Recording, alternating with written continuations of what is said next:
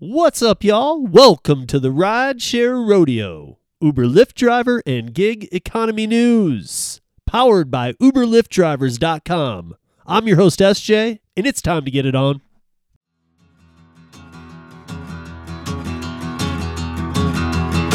Well, on night. Laid up ahead,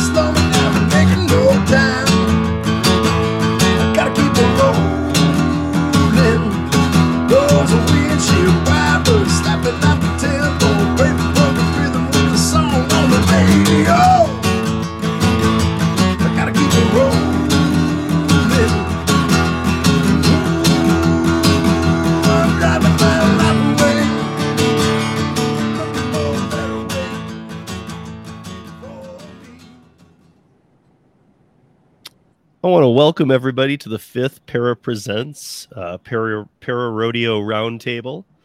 Um, this week, we have a completely different panel, as we have each week. A couple members have traveled over one to the other. Uh, David Pickerel is the CEO and- of Para. And uh, David, how are you today? I am good. As always, this morning. This morning, I guess Tired, David. but glad, tired but glad to be here. To be That's here. good. That's good. Um, our panel tonight uh, is Kim Side Money Plans. Uh, we have Ellen from Delivering with Ellen. Uh, Savvy Shopper Delivers. That's Holly Camp. And we have the Driven Mom, Lisa. So, you guys, if you don't, or if you are not familiar with these uh, channels, please check them out. They will all be in the show notes. And uh, the topic tonight is the rise of women in the gig economy. And so I was having a little bit of struggle where to start with this and kind of like, you know, where does this go? Because I know all of these wonderful people here tonight. Um, so it was a little bit, I had to go back in my in in my history of gig work to just when it was rideshare so pre-pandemic and to 2014 when there was no delivery. And even when there was near the beginning of the pandemic it really was accounting for nothing. It was still rideshare. And that's where i started thinking okay then there was a big difference. Then there wasn't as many women driving. That was a noticeable thing to me. I will say that since the pandemic i don't think that i have noticed anything of an unbalance of women to men. Maybe that's me maybe, maybe that's my market. I don't know um, but I did have a question that I'm not sure I knew. So I, I, this one is something that maybe will help me bounce here. Is that uh, did any of you guys do gig work before the pandemic? I have Kim. to. Yep. Yeah. Okay, so all of you were doing delivery. No, Lisa, you were doing rideshare I did rideshare before the pandemic. before the pandemic. Okay, I only tried rideshare in 2016. I did it and did like three rides. And then, so I'd signed up for DoorDash and Uber. I did three rides and was out. And that's all I did. So, and then I was doing selling online through Poshmark. Um, but then I didn't re- do anything else until after the pandemic. Kim, I don't think you ever have, and I don't think you have any desire to do rides. No, no, Or am. I wrong? I'm not gonna sit here and say you know, Okay, it's no, no. not I mean, I just my thing. right. Ellen, same way, or Yeah. Yep. you wouldn't you wouldn't do one ride. nope. Not at all interested. Nope. Yeah. And Lisa, I know that it's I know it's probably more Tony that does the rideshare, but I know you still do. hmm What so what what makes you choose to do it or whatnot when you do or don't? Um, for me, the reason why we started with rideshare is because it is a lot more profitable, Right. Um, than food delivery. I mean, Tony can make like four times what I make in an hour doing rideshare versus me doing food delivery. So, So what would make you do rideshare now though, or nothing? Are you kind of Um, done with it? actually, Tony and I are considering getting me a Tesla in November, and then I will be doing rideshare Friday, Saturday, Sunday, and Okay. then we'll be home together, both of us, um, the other four days of the week, so that he can, you know, not be working eighty hours a week. Right. Yeah. So you would go back to rideshare. You have no problem doing it. No, um, because I know uh, what to do to keep myself safe. Like I know what areas not to drive in. I know what time of day to drive. Honestly, I'm going to focus my attention on the airport because taking people to and from the airport is big money and no like 95% of the people you pick up from the airport aren't weird. Yeah. I mean, It's still notice one I said tw- it's still one in 20. 95%. You're still saying, you're But, I mean- saying one in 20 are though. I mean, and when I say weird, I don't mean like um, you know, like creepy or dangerous. They're just Right. Like you're not picking up from the air, not the airport. You're not picking up from like a bar where you run. Right. those- somebody being- No, I won't I won't be driving at night. I won't be picking people up from parties. If I do drive in the evening, it will be to a certain point, probably about eight o'clock. And that's to drop people off at the parties, but not pick them up from the parties Smart. Right. or the bars or whatever. See, I the safety aspect of it is not why I don't do it. None of that scares me. I would, I would honestly, I'd do any of it. I really don't care. But So I know you're a people person, Holly. So what is it then? it's the having a car that you have to keep like pristine all the time. I need to have a second car that this is my rideshare car and this is my regular car because I always have so much crap in my car because I'm on the road, you know, 10 hours a day. So I've got all my snacks and I've got all my bags that I carry all my groceries in and, you know, my ice packs and all that stuff. So it's like my house. right? But uh, like like Lisa was saying, there's more money in it, so There you is. just gotta you gotta tidy up your house a little more.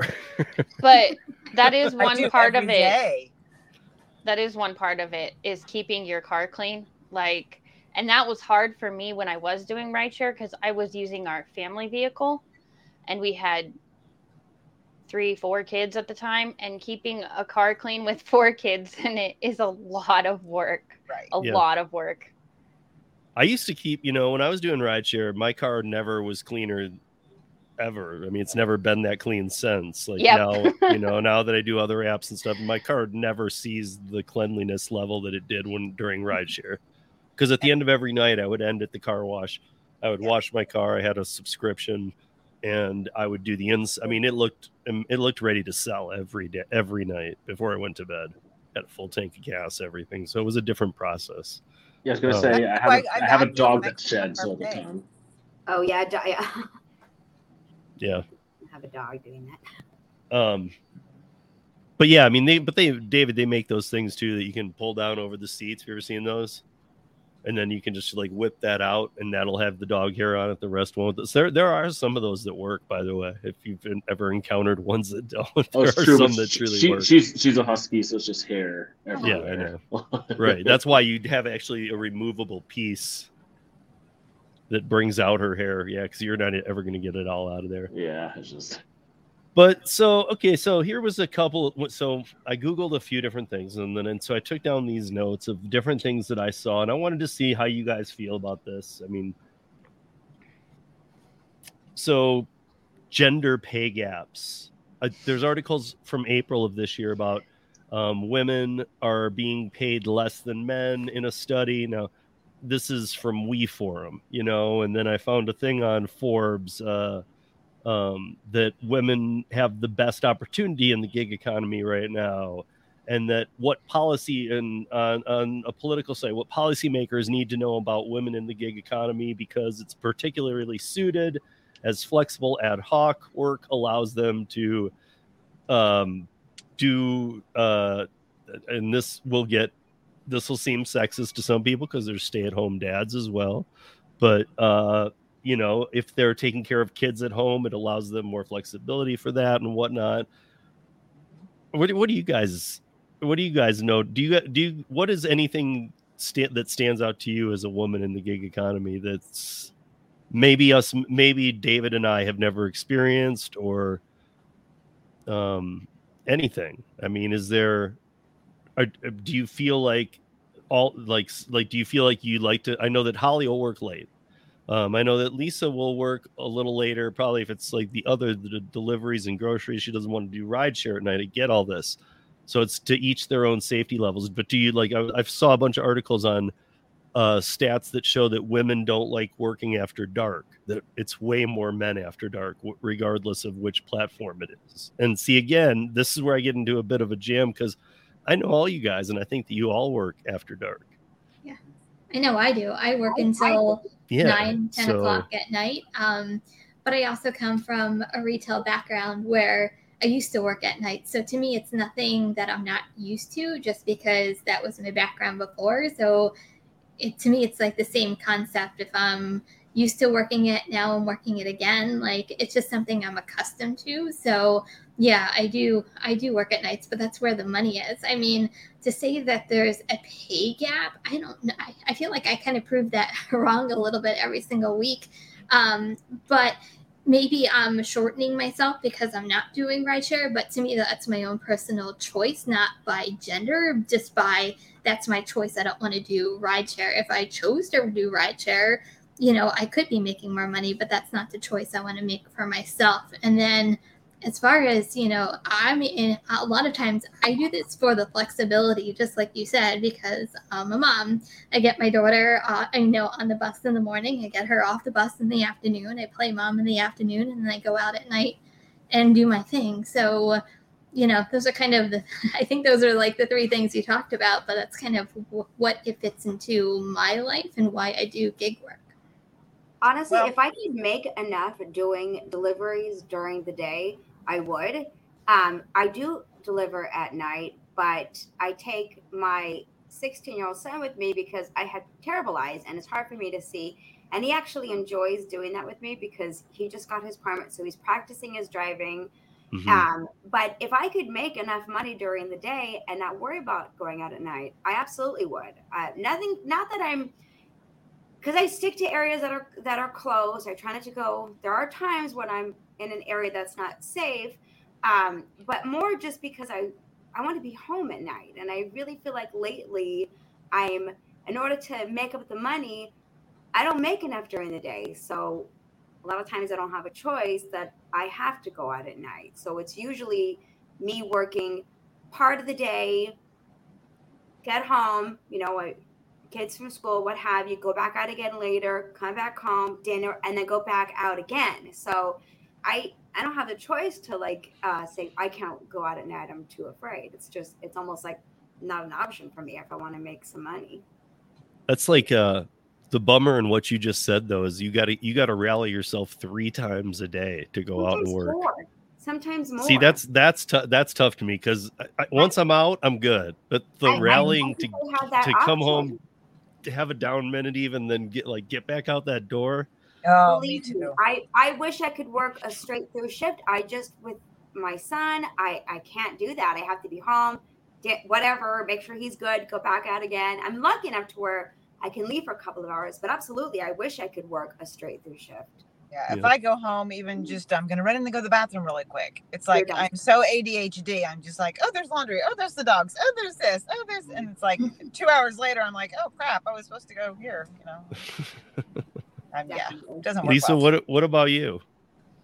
Um, all right. So I have several things that I was thinking about while everybody was talking. So I'll try and like keep it like compartmentalized and not lose my train of thought. But for me, um, I don't think there is a wage gap because a wage gap would mean that a man and a woman with the same skill level doing the exact same job are being paid less. Once being paid more and once being paid less. And as far as I know, DoorDash and Uber Eats and Uber and Lyft don't discriminate based on gender. So there's not a wage gap that way. I think I read the same article you did, and their argument for the wage gap is that women are um, pay, play more of a caretaker role, so they're not able to work as much as men, or they're worried about safety, so they don't drive during the busy times because of their safety issues. Um, but for me, I do drive at night to a certain point, and only not because I don't feel safe, but because I have a very strict bedtime for myself. Yeah, and I like to be home at a certain time and in bed because I have to wake up the next morning, wrangle my five kids, homeschool them, and that doesn't work if I don't get good sleep. So, and that's what I have to put up against against this. Yes, because it probably was the same one we were reading. And to be honest, like that kind of bothered me because I was thinking this. I was thinking of you group of ladies, and of course Faith, who was supposed to be here, so I'm going to point her out and single her out that she is not here. Um, Faith, we miss you here tonight. Yeah. But uh, I honestly like I know all of you to hustle and earn, and just like everybody else, make what you need to make. Maybe even more so than some of the guys I know. Well, you know, like so to me, like I don't see it like that gender gap doesn't exist.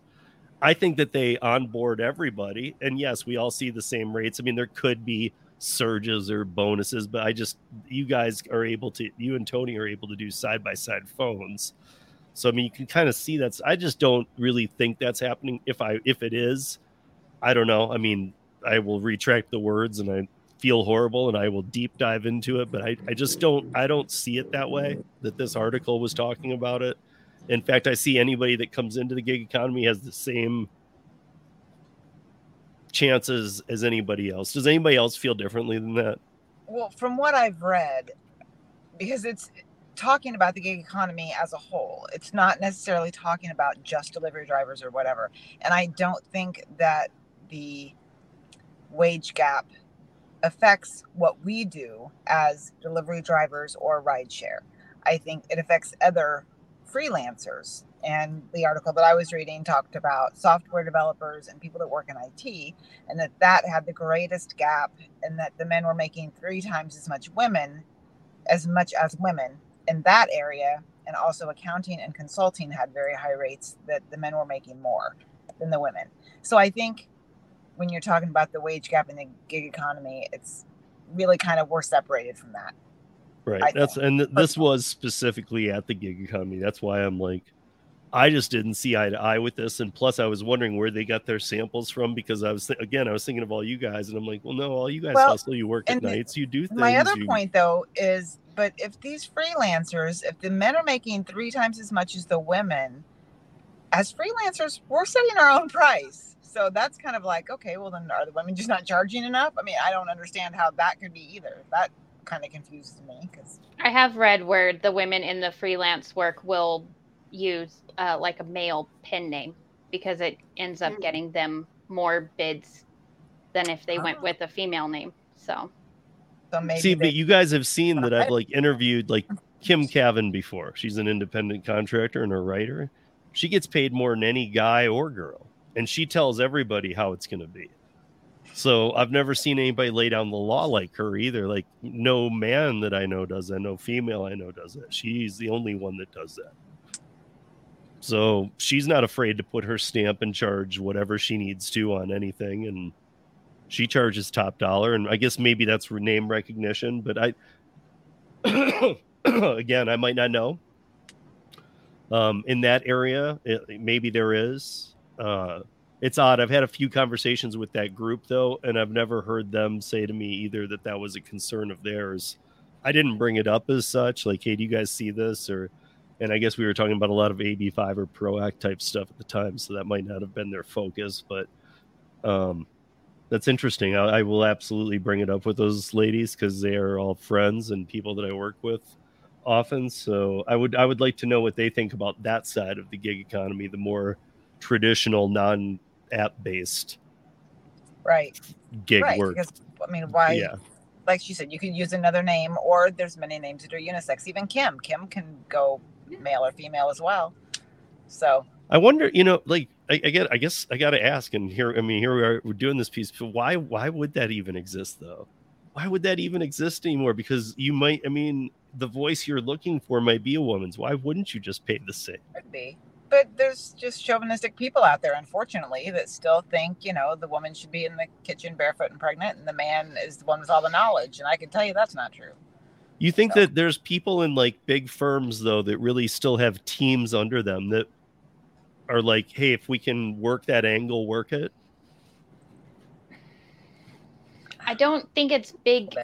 I don't think it's big corporations though that are hiring these freelancers that are discriminating like that. I think it's Right. probably smaller businesses where it's maybe like one or two like higher ups and then like maybe 10 employees like I don't I don't think Who it's just kind of swallow the way it is, and yeah, I mean, if it's like a family run business, like you know, sometimes that's just ingrained in you.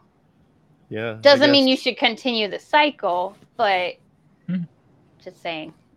Yeah, but I mean, like Holly was saying too, like, I mean, how do these, you know, most freelancers I know talk to other freelancers in other states, in other markets, like Mhm. all over the place, like we do with gig workers. So, I mean, wouldn't they be somewhat in the loop? Like, hey, why did I get paid X Right. for 1,200 words and why'd he get paid Y? Right. I, I would think that there would be some real quick red flags floating around. Like, wait a minute. Yeah, I don't understand that when you're setting your own rates, but, but Um, like you said, maybe they don't want to hire women if they're charging that much. I don't know. so That's interesting. though. during the pandemic, I didn't want to go out and work because I wanted to be home with the kids, keep them safe, you know, limit our exposure and everything. Um, Tony was doing food delivery. I picked up freelance writing, and the way that this company worked, it was like if you're, you know, a beginner in our company, you make three cents a word. Like it doesn't matter, male or female, you make three cents a word. And then Right. as your experience with the company grows, as you stay with them longer, it goes up from there. Um, when I stopped doing that, I had gone from three cents to five cents, which doesn't seem like a lot. But when you're writing like, you know, 2,000 word articles, it is actually pretty Okay. decent money. Right. Actually, Yeah. I'm getting ready to start some freelance writing, so I want to talk to you about that. Okay. day. Talk about Okay. I, I I do that too, so you can talk to me too, Holly, and then you could, then you'll have the male perspective of what I charge. See what she You- charges. Um, do You I can want We can all, we can all do a comparison and see what's going on here. Okay. Oh, you're getting Uh, 15 cents a word? Is that what you said? Because you're a guy? No, I'm just kidding. 15, 50. No, I'm just kidding. But that had nothing to do with gender. So, No, I know. Right. No, no. Again, I, I would honestly think that that whatever whoever that was through would have paid me the same thing. That's just a guess, but I'm just guessing. I would have there would have been no difference, but maybe I'm wrong. Um I don't know for see all of you gir- all of you ladies I know are not scared to go out there and work. You're, I mean, you've got your you've got your eyes up. You've got your you're watching your six. You're you're paying attention to your situations. So a lot of this must be based around, you know, like do women feel safe coming into the gig economy? I happen to feel like it's yes. Maybe some are still no, but I feel like it's the same with with guys. But maybe I'm wrong. Um, did it take any of were any of you like hesitant for more than like a couple weeks before coming on? Like, did you play with the thought of the gig economy for months before you actually pulled the trigger? Did you say no? This, this isn't gonna be a problem. I'll do this. My first, my first week. Well, I started with DoorDash, but my first week, my husband was already doing DoorDash, so he actually went with me for the first couple of deliveries until I felt comfortable and got my own comfortability level, and then I just kind of took off from there. So it was nice having someone be there for the first couple deliveries, just to say, okay, I've got this, and then you know keep on going. Right. I mean, I don't think when I started it doing like deliveries, definitely when Uber came out and Lyft, um, for me that was just I can't even remember. Probably mainly anyone did, was because of the safety issue. Just I, I don't know. I, you know, I don't know people don't want my car. I have my reasons. Um, but doing food delivery, it wasn't a slight thought in the back of my head was, well, it is kind of funny. I'm going up to someone's house, and you know, it could be late at night or even during the day.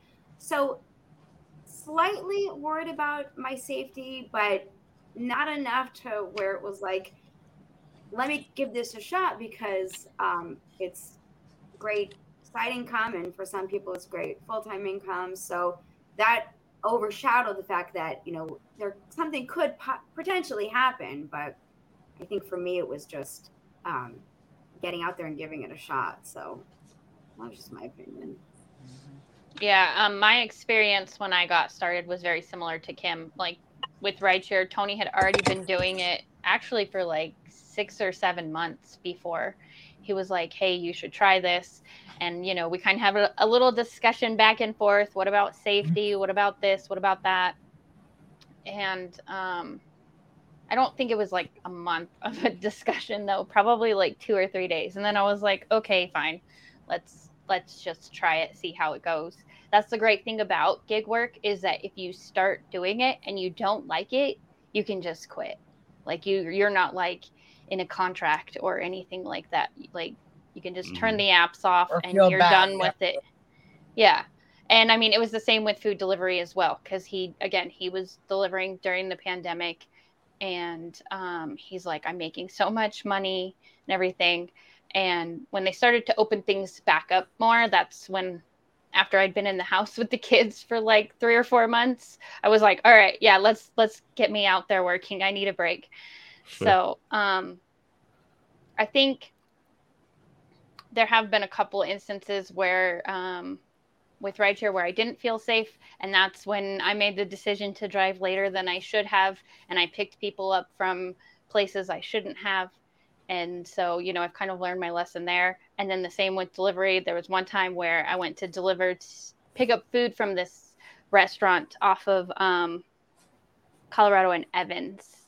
And there was a homeless man outside my door. And I, nothing against the homeless. I could tell this guy had some mental illness that he was dealing with.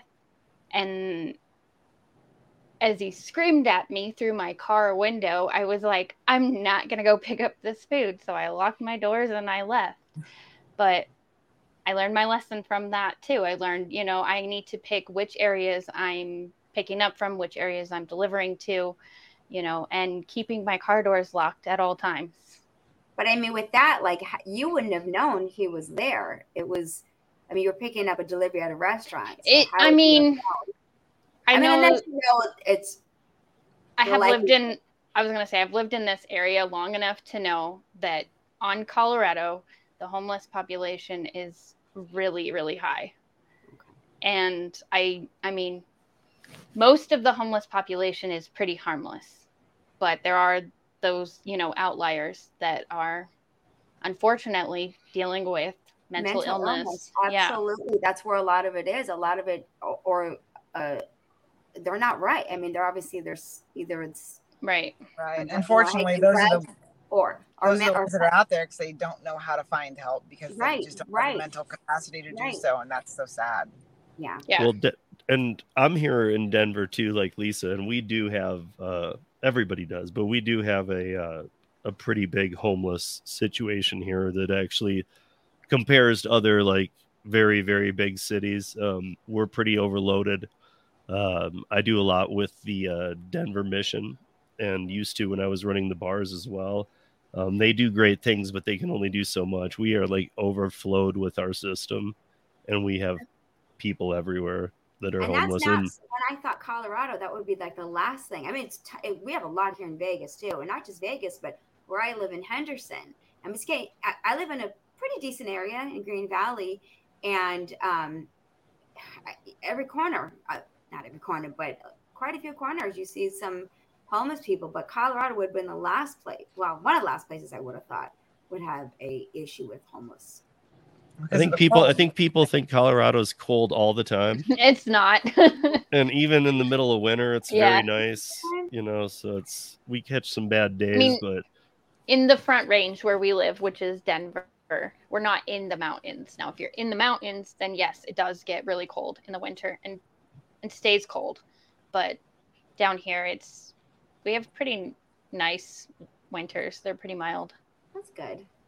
Yeah, I mean down here if anything the one thing that's happened a lot is the gentrifying them out of town, which has spread them into neighboring areas. Um you know, which that's no solution. I I I, I always kind of that solution always boggles my mind too on like how the governments think that that helps because they don't offer any kind of system. They're just like you can't be here anymore. Well, okay, that's all they know. Right. I mean, you can't. You're not even redirecting them. You're just saying beat it, and they don't know where to go or what to do, and so that always causes a shift and other problems too. But, um, yeah, I don't know. Um, do you? i mean, is there anything that that is that is worth pointing out about women coming into the gig economy? That I mean, is it a certain type of person? Are you all you guys that type of person? And I'm just not knowing this. Does it take a certain type of i mean like i know people who have never worked in a in a restaurant and then i know people who Never. have been bartenders or servers and there's a, they're different type people you know I people mean, who have been willing to work in the service industry are different people than those that won't my background is preschool. I'm a preschool teacher. so Right. how I got from, you know, I, I've never once worked at a restaurant ever. Me either. Yeah. I mean, my, my background is preschool teacher.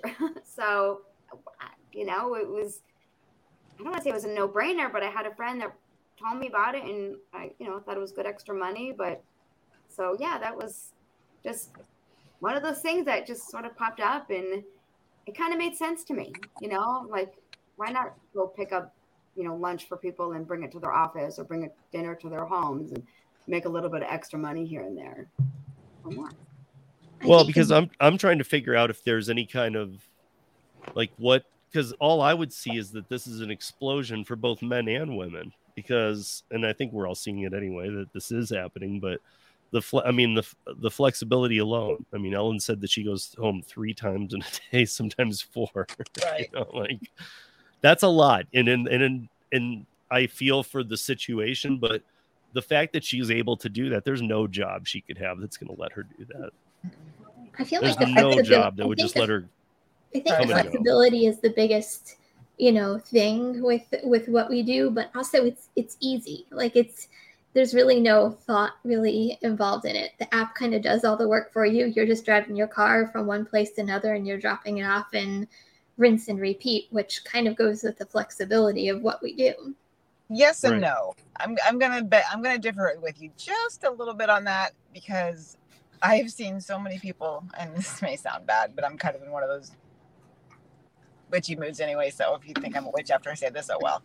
Um, but there are quite a few people with zero common sense, and although yes, you would think that that is a easy thing, that like they have no customer service skills they don't have common sense to say, oh, maybe I should let them know that I'm here to pick up an order. Or maybe I should inform the customer that there's a 20 minute wait. Or maybe I shouldn't wait 20 minutes for a $5 order. You know what I mean? So there, I mean, you have to have half of a brain. And unfortunately, some people don't have half of a brain. And also, I think that if you're too introverted, that it may not be a good fit for you because you do need to communicate with your customers and you do need to communicate with the restaurants. There there definitely is a level of customer service. So, I mean, that's kind of that's what we or- do. So that's that's the only thing I would say, whether it's a woman or a man, is if you're too introverted and you're scared and you don't want to talk to anybody, probably not the best job for you because there is customer service to it. I also think that there's an element of skill, right? I think what we've seen, at least in terms of the para data, is like the top 20, you know, top 20% of drivers make significantly more Mhm. uh, than other drivers, right? And I think uh, to somewhat there's that sort of having built your mental, mental model, making the right decisions. But I think we do see Mhm. that. I think another interesting thing is uh, this is sort of a survey, so it's not like the whole, uh, like sort of an opt in survey. But I think what we've seen is para is most, uh, there are more women on para than there are men right? So I think it's uh, actually sort of like 58 or 59 percent uh, female drivers to male drivers. I wonder why I that think- is. Why do you think? Uh, I don't know, but I guess sort of anecdotally, other stats I've read have mirrored that, saying that it's slightly more women doing food delivery than men. Uh, not for Uber and Lyft, but for at least food delivery. I think ours skewed slightly higher than I guess some of the other surveys we've seen. And I think off of the little bit of data I crunched for this, I think you know, I think 59% women who earned on average one dollar per hour more, so not a huge amount, but we're definitely earning more. At least, I mean, I, you know, don't don't know why, but I thought that was cool to share. Yeah, I was gonna say the one the one thing I can say on that is that uh I don't know what it is, but taking advantage of an app like Para or things like that. Um, and I don't know if you guys remember when the fantasy football craze started. Not that it's not still around and whatnot, but when it started. When women first started getting into it, they got very statistical very quick. And I don't know if you guys remember those years. It was about a year and a half after two years after it started and there was a craze of like women at baseball games and football games who were like breaking down stuff to the T, like way farther than the guys were. so they were taking this to a different seriousness level, I, and that's all I can relate to it. After David said his story, was that I remembered that I remembered these women were like crushing it with fantasy football for a while. I, I don't know if that's still a thing or I have an opinion on this. Um, I think that the reason why um, women are going to be using Para and why women are probably more statistical with like the fantasy football thing is because we have a lot on our plate and we don't have time to just um what was the word I was going to say? Oh no, I just lost it. we don't have time to waste. Like so we we want to get to like what do we need to know? How do we execute it? And then we do it. Like no messing around because, you know, Yeah, for you a lot of us just Be like, oh, let you see how it goes. You got to get on. how how do we do it? you I mean Maybe I wasn't trying to insult anyone. I'm just saying like No, for I- me I, I think you're right though. I think we're our we're all over the place. You know, family, you know, kids, work, work. I don't know. Maybe, maybe I'm wrong. What's no, I think you guys are onto something. I just wanted to hear how it was explained because I'm, I, I'm I interested. feel like you know, we are we are all mothers Yeah. and motherhood is freaking hard and we mm-hmm. are wearing like literally like 30 hats all at mm-hmm. once like i was talking to my older daughter the other day and i said i needed to chauffeur her somewhere. And she's like you're not a chauffeur. I'm like um yes i am. I'm a chauffeur. I'm a nurse. I'm a, a therapist. I'm a teacher. Like i cook i clean. Yeah. yes i i manage you know cfo is that right? Like the people that like manage budgets and stuff. Like moms work hard and we don't have time for you know to mess around and especially when it comes to money it's like okay i have this amount of time to make this amount of dollars and i'm going to put everything into practice that i can to reach my goal because i don't want to come home at the end of the night and have missed it Do you? Uh, does anybody think that it's like a, a, a women have a easier trust in para? Since we brought it around to para, I mean, it, this wasn't my the intent, but since we're here, is it that you think that women might have more of a trust to try para? Um, even David, what do you think? I don't know. I don't think so. I agree very much uh, with what Driven Mom just said. I mean, I can't speak from experience, but that makes sense to me. But was it that case last year too? Like, it wasn't that case. No, So I mean, where it same was, thing. like, I don't. I don't have women- numbers off the top of my head, but as far as I can remember, like when we first started letting people in the Facebook group and onboarding, was always pretty, pretty even, if not skewed a bit more. It's been pretty consistent the whole time, to be honest. Wow. Okay. I mean, something to maybe to note is that I read an article that the uh, balance of women in food delivery is higher than men. So maybe that's also skewing the numbers for para. Like, I think it was like 58% of DoorDash drivers are female. And like Right. 27% of rideshare drivers are female. So you can see the difference of where women want to work in the gig economy. Right. Yeah. Um, and I mean that is the case. I mean, almost all of you guys that I know, I don't know barely any. Outs Lisa, you, but I mean, I barely know any who have even done rideshare. Women, really? Yeah, I mean, actually, yeah. I mean, every most time of I the- tell, like when I took female passengers, they were like, "Aren't you scared to do this?" And I was like, "Not really," um, because of the safety precautions I put into place.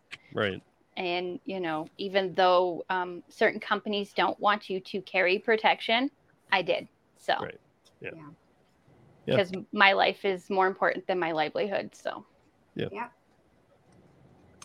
I'm sure Tony yeah. would. I I don't think any of us have a qualm with breaking the TOS to protect ourselves. no, Your life is. I was gonna say your life is way more important. I mean, you can get deactivated and not even turn on the app that day and get deactivated anyway. So you can get deactivated for absolutely nothing. I think that whatever you feel comfortable doing is we've talked about that before, but I think that's what you do. Yeah. I think everybody should do what they want to do, and I probably should have something, but I honestly I have nothing. But that's how but that's how you feel safe doing this My and comfortable. If you if you didn't, you would change that. Well, and don't carry. Five don't- minutes with me, believe me, they're gonna run the other way. Right. That's what I Don't- mean, though. Like Holly, like if you felt like you needed it, you go get mace. Yeah, Yeah, but don't carry a tool for self protection that you don't know how to use, because that would Oh, actually right, be absolutely. that would be more dangerous than just having nothing. Yeah, no, I agree. Or don't also don't carry anything that you aren't going to be willing to use. Mhm. Not only know how that you can point and spray it, but are you really are you going to be able to do it to somebody? Because that's a big difference when some when you actually have to Yeah, in the situation mace somebody. That's a lot different than like I think if I practicing lived, and if spraying I, it and if I lived somewhere else, I think that I would probably have something. Like if I lived back in the hometown that I grew up in, it's a little rougher. Um, and I think if I was delivering there, I definitely would be carrying something. I think it's because I live here in Sarasota that I don't really come across bad areas that often.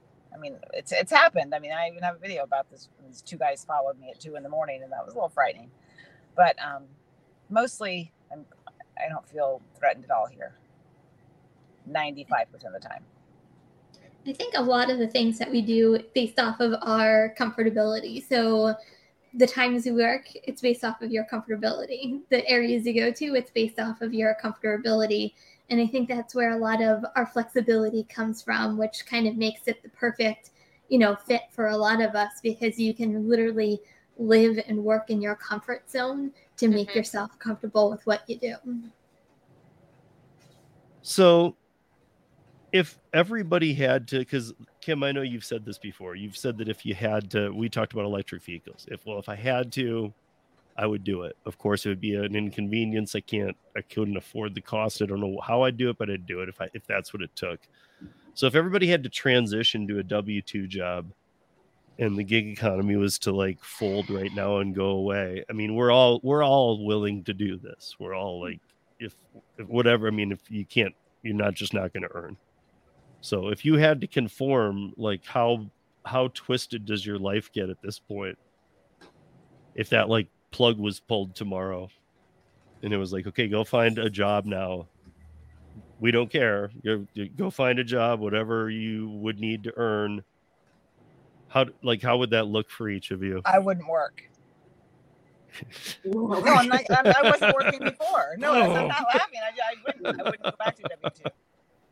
Well, I am doing a um, a W two. Uh, I went back to working at a preschool. The preschool I've been working at, um, they, the director is absolutely amazing. Her and I work together, and it's vital for me to like from my the somebody I'm working under has to be a very understanding and caring, loving person. And I worked with her for years. She's a director of the preschool. She's fantastic. She knows my situation with my son with autism. They are very flexible. So it's almost like it's like because it's a sub work. So I don't have to work there every day. She says, Can you come in on these days? I can I say yes or I say no. She says, What days can you work? They know that I have to be out by uh, one o'clock to, you know, get my son from the bus. So um I can't. I mean, I have to. Unfortunately, with the way my market is now and how over overly saturated is I can't just do this full time. I I had to go and get, and I could probably even somehow work it out to where I'd work the full time. But again, I like it because it's almost gives me that flexibility of I can come in this day, I can't come in this day. Like I'm working three days this week. I didn't work today. You know, I'm gonna be working three days, three days last week. So and that's obviously more consistent. So um, if it ended up where I'm sitting hours upon hours waiting for those orders to come in and they weren't coming in, either I would get a job, a full time job there, or would somehow or another try to find something else. But I mean, ultimately, I have to make money. But the one nice thing I just oh. heard out of that compared to when you and I talked before was that it sounds like even that W two job you're kind of you're flexible with. It's much better than the last one I was at. The last one I was at, it was in the beginning before the pandemic. Fantastic director, closed down, new director, zero understanding. So um, it was just a different time, and it was a lot going on. And um, and it's not just the director; I mean, it's everyone across the classroom. So I'm not teaching in a class, which makes a big difference. Where before I was teaching in a class, this time I'm just kind of filling in, giving breaks to people, uh, filling in if somebody's out, whatever. So I'm not as needed. You know, if I don't come in, it's you know, it's not detrimental if a teacher doesn't come in, so to speak. I mean, Lisa, how would how would it look for you and Tony and the way and and homeschooling and everything you do? How would it how would it look if if the gig economy plug was pulled tomorrow? Um, I mean, obviously, if the gig economy plug was pulled completely, that would affect our family quite dramatically because Tony's full time gig work, I'm part time gig work, and so all of our money is coming from these apps. But you know, we have plans to do other things. Um, I don't think that Tony, I mean, Tony would obviously do anything to provide for his family. So he would have no issue with finding a W 2 and, um, you know, working however many hours that he needed to right. make sure that we're taken care of. Um, for me, uh, when Tony had W 2s, I did very minimal um, work. I still do very minimal work um, with the gig apps just because it is so important for us to have, um, you know, a parent with our kids and obviously yep. homeschool them. Like that's just something that has always been important to us from the very beginning when our, you know, our first daughter who's going to be 16 was, you know, a month old. So well, you, um, I mean, just their kids alone, you guys have like a fourth of a classroom of kids. So there's a whole there's a whole bunch of drivens. Yes, there are a whole bunch of drivens. Yes. there's are like se- there's like seven of them with Tony and Lisa. So. Yes. Are they in a lot of extracurricular activities too? Yeah. so aspect and stuff too. Um, probably having them everywhere. See, I'm so happy that you asked me that question because it's the one that we get the most with homeschooling. Yeah. And I just want you guys to think about uh, a traditional classroom. In a traditional classroom, it's 30 kids from the same neighborhood that are the same age, and this is who they're socializing with, right? And then as soon as you're out of school and you get a job, is that how the real world is? Are you socializing with people that are the same age from the same area? Not really. No. So what my kids do, they go. You, know, we do have extracurricular activities. They have soccer. They have voice lessons. Um, they're very involved with their church. Um, but we go to the library. We go to the park. We go to museums. They interact with adults. And one thing that happens consistently when we go out in public with my kids is I have so many adults come to me and say, Your kids are so well spoken. Your kids are so well mannered and that's because they have social interactions with different people that aren't the same age and the same backgrounds as them. Well, and I got also, that a lot with my with my son especially. Well, actually with all of them, but because I they were exposed a lot to adults, but they also had the kids too because they were in school. But I did homeschool one of my daughters, my youngest one. I did homeschool her for one year. Um, but I think it's important that everybody has friends their own age. So I mean, yeah. I'm, I'm, but I know you're not like totally like keeping them from other kids. I mean, because everybody no, no, has no. to have friends, you know. But right. Um, well, and then one thing that I left out is that on Tuesdays they do go to. It's called an options program. It's basically like public school, but it's all homeschool kids, and there's teachers there that teach my kids subjects that I'm not good in, like science, music, art, those kinds of things, foreign languages. Right. And um, they make a lot of friends from from that experience so that are there I actually, I actually have an elementary education degree my bachelor's degree is in elementary ed and i taught fourth grade for just a short time i've been in business really my whole life in customer service but i did that because i wanted to have a bachelor's degree for myself and then it's the classroom to me is just way too confining you know this flexible work is way more what i've always been about it's what i've actually my whole adult life working in my family business, I had this flexibility as well. So I've always had flexibility except the short time that I taught. Um, so, I mean, I can kind of see all different sides of it as homeschooling myself for a year, as being a teacher, as being just a parent. You know, I can definitely see all the sides of it. And you know the advantages and disadvantages and all that. So I get what you're saying. Yeah, I think you know I know it's a lot of work. So you know, could it is a lot of work. When It you is do it right, it's a lot of work, and I know you and Tony, and I know you guys are doing it right. So Thank you. I you appreciate know. I know you guys aren't the people that are just like, oh, here, just fill this out and whatever. You know, I know Yeah. you Right. guys. It's not, it's not like they're just driving a with the Sexla around town and yeah. they drive a. Tesla. They drive a Tesla piece people, so don't don't hold that against me, especially during this episode. No. Nothing was meant there, but um, uh, Kim, what would uh, I'm very curious to hear your answer. What would your world look like?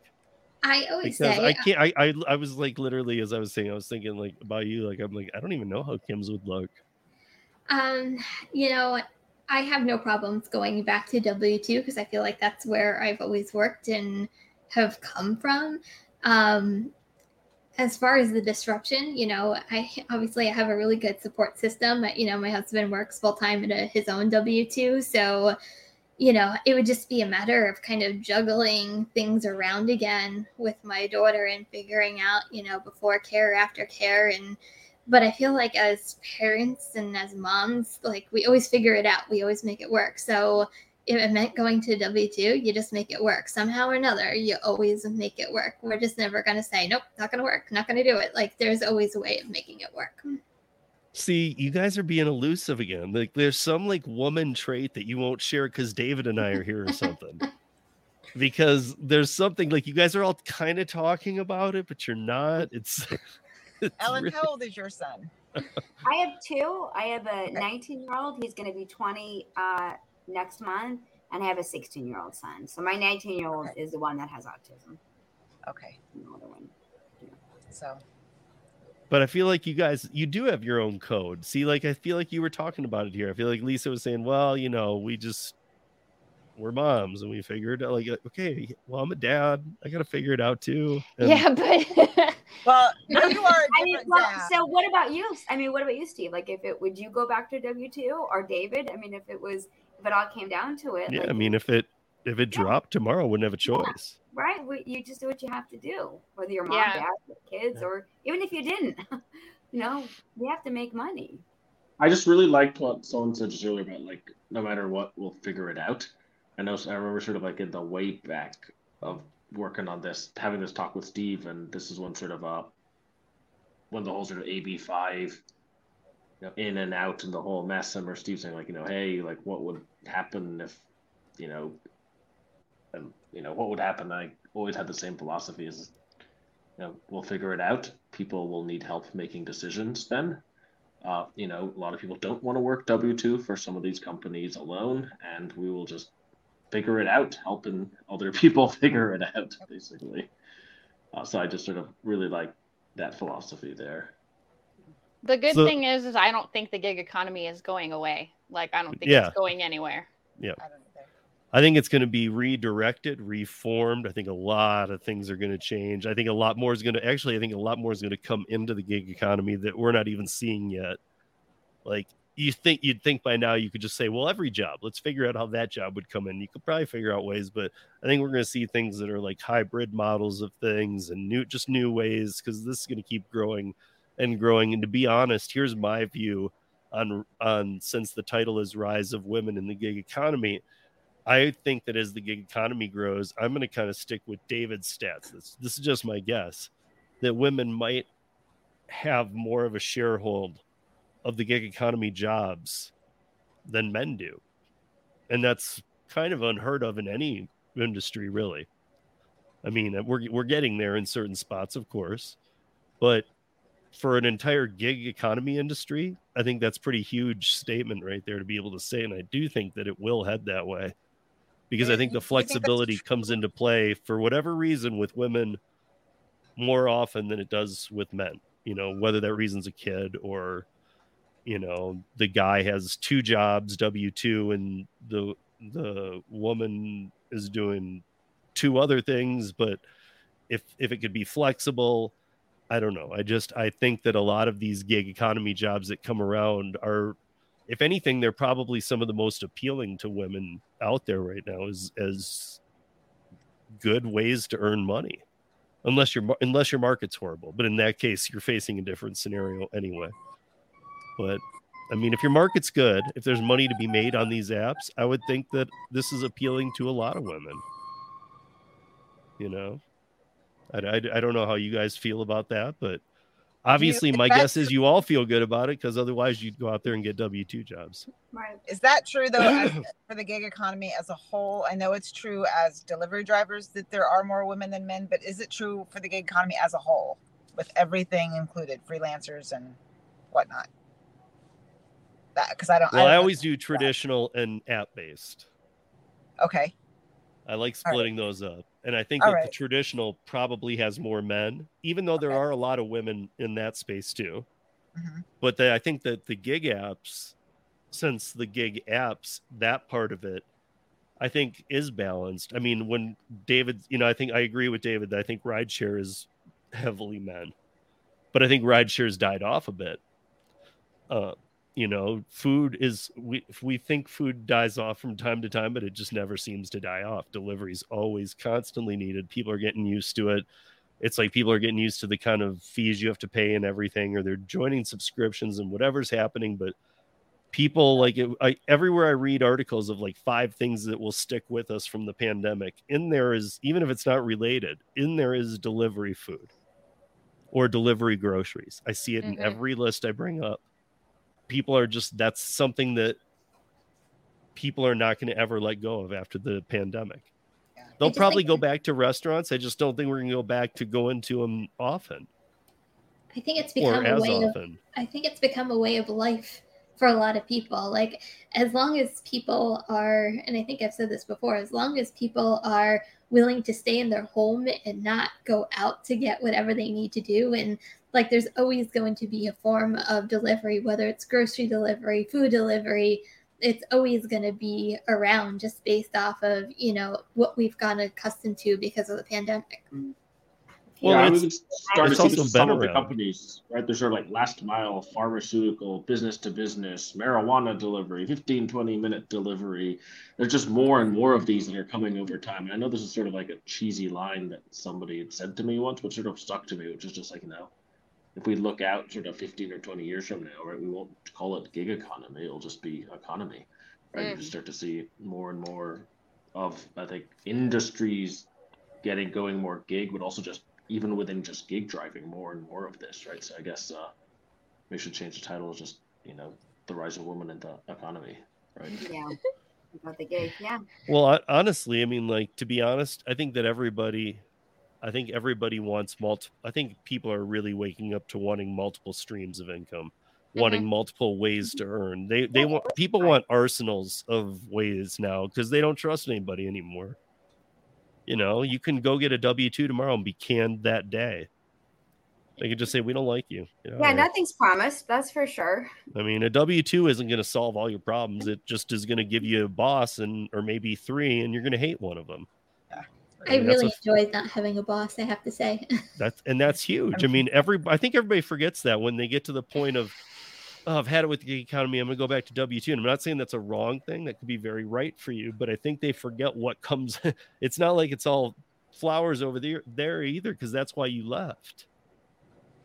You left W two land day, to come over to the gig economy because probably some boss was just rubbing you the wrong way. You know. Yeah. I mean, or just the way the system works, whatever it was. But I mean, like, remember that if you if this isn't working out, I'm not saying it's the end of the world. It could be the right thing for you, but you do have to go back to what you hated. you got, you know, and obviously people haven't changed. You're gonna have a bad boss again. It's gonna happen. I don't know. Almost everywhere I've worked, I've worked a lot of a way around it. places. I've I've never found that I've every person above me is awesome. it's like, Right. No. you always have one boss, even if other people like them, that has it out for you or for that person or whatever. There's just just always always a way. The boss. And so I think I, I feel very lucky to sit here tonight because I know all four of you are successful at this and all four of you can go out and I could I could tell you about a new app tonight. You guys could go I'll turn it on in the morning and run it. And I would trust all of you to do that. I would think and you'd be able to all figure it out. You get you all you all are hustlers. Yeah. Let's be honest. you know, in the best meaningful way, you guys are all hustlers. And so I appreciate that. And I think there's a lot of other women hustlers out there who are going to find this kind of work fun. Almost like, you know, like all the women traders who started getting into the stock market back in the days and like they, you know, like we were talking about fantasy football. I feel like women are going to attach to the gig economy and see that okay, there's some strategy to earning here and but you can earn kind of big for you know, for not like Kim was saying, for not the most difficult world work in the world. Right. I yes, truly, there, yes, there are some there's some planning into that and picking and deciding and learning, but really you can get this stuff mastered. I truly enjoy what I do and have fun doing it. So, you know, I Yeah. think that's a big key in, in doing this. Like, I really enjoy doing this every day. Yeah, and that's what I would say too is that even if like you're if if you heard Kim say that and then you were like, well, I'm not sure I really enjoy doing it every day. Here would be my question is, but would you and because a lot of people their answer might surprise some people here is that would you enjoy doing anything any day? And a lot of people are just like, no, doesn't matter. I'm not going to like it, period. So it's like, well, okay, then now you got to do it based on money. If you're going to hate everything, and you, and you don't have a drive to something, then the gig economy still might be right for you because probably not going to do well under a boss or things like that either. So there's some people out there who just aren't going to be happy no matter what they're doing. Work is work, whether it's gig work or whether to them, whether it's gig work or W two. Work is work, and this and it, it sometimes it's a lot of work doing this. Sometimes the biggest thing for me is just this sitting there and. I- think it was um, Lisa that said, you know, we only have a certain amount of time to make our money, and when you're sitting there with your phone and hello, do something, nothing is happening. I mean, that's you know that's what gets frustrating. But yeah, Yeah. work is work, no matter no matter what. And uh, some people are just they're gonna turn a sour eye to everything that they do. Yeah. I mean, for me, there's not anything at the moment that is better than this. Um, I'm high school educated. That's it. I never went to college. Um, my employment, because of me being a full time mom, is spotty at best. So, me trying to get hired at a W 2 that's going to average $25 an hour, because that's what I average with the gig apps, it's yeah, like gonna- yeah, Yeah. and then and then to be able to say oh i don't want to come in today because my child is sick or my kid has a soccer game i'm not going to come in until later in the day like that just doesn't exist it's Right. just it doesn't exist so I, I that's why i love love what we do I I was lucky when my kids were growing up. I worked for a family, so I did have that where I could be like, "Sorry, Colby's sick, not coming in. Sorry, Megan's got a ballet recital. I'm not doing this." And so I, I, I was very, very lucky in that way that I, when my kids were growing up, that I had that. So that's why, you know, when I said I wouldn't work, you know, W two, because I, I really, I wasn't working in W two for. Oh gosh, when I started this in 2020, so four years I think before I started gig work, I hadn't been working at W two. So it, it is very hard for me to go into another company that's a W 2 because I'm so used to having that flexibility because I have had it generally my whole work career. That, yeah, Yeah. So it's hard, especially when you're a mom because you're like, well, I'm not giving up my kids' recital or, you know, you know whatever your kids have, you know, you that they got to come first. Yep. Um, well, I want to. I, I know that. Uh, I are you still doing Lisa? Are you still doing panel? Are you doing another panel with women? i i am doing the ladies night live streams until i can't do them anymore because the last one went so well and i enjoyed it so much. Oh, and I've gotten such a positive response from the community for it. So um, the next one I'm doing is October 10th, um, and then in October 22nd, I'm doing another ladies panel for uh, Pedro's virtual gig conference, and I already have ideas for November and December, and I'm trying to line up ladies for those. So yeah, I'm Yeah. gonna keep doing them. Yeah. So Awesome. keep keep your eye on uh, Lisa's channel because I know she already had some of these people, and she's had she had faith. I'm gonna she's have do Holly.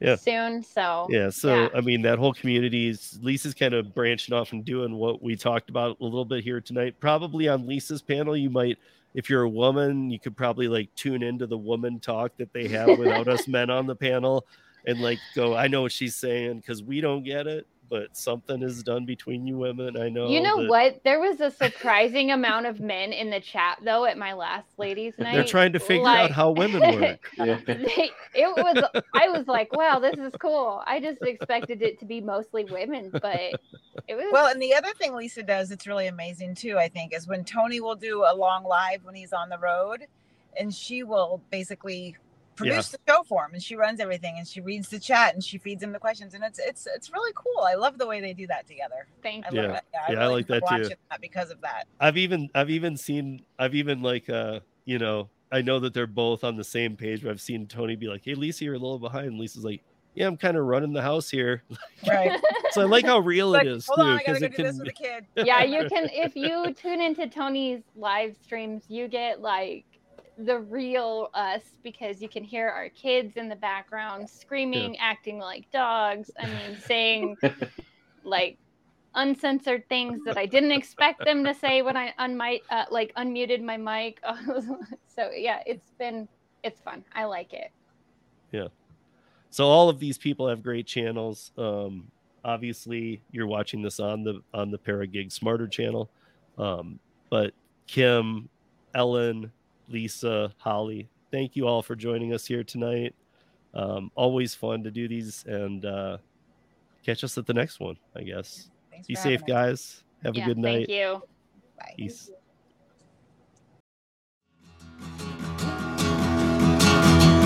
Driving my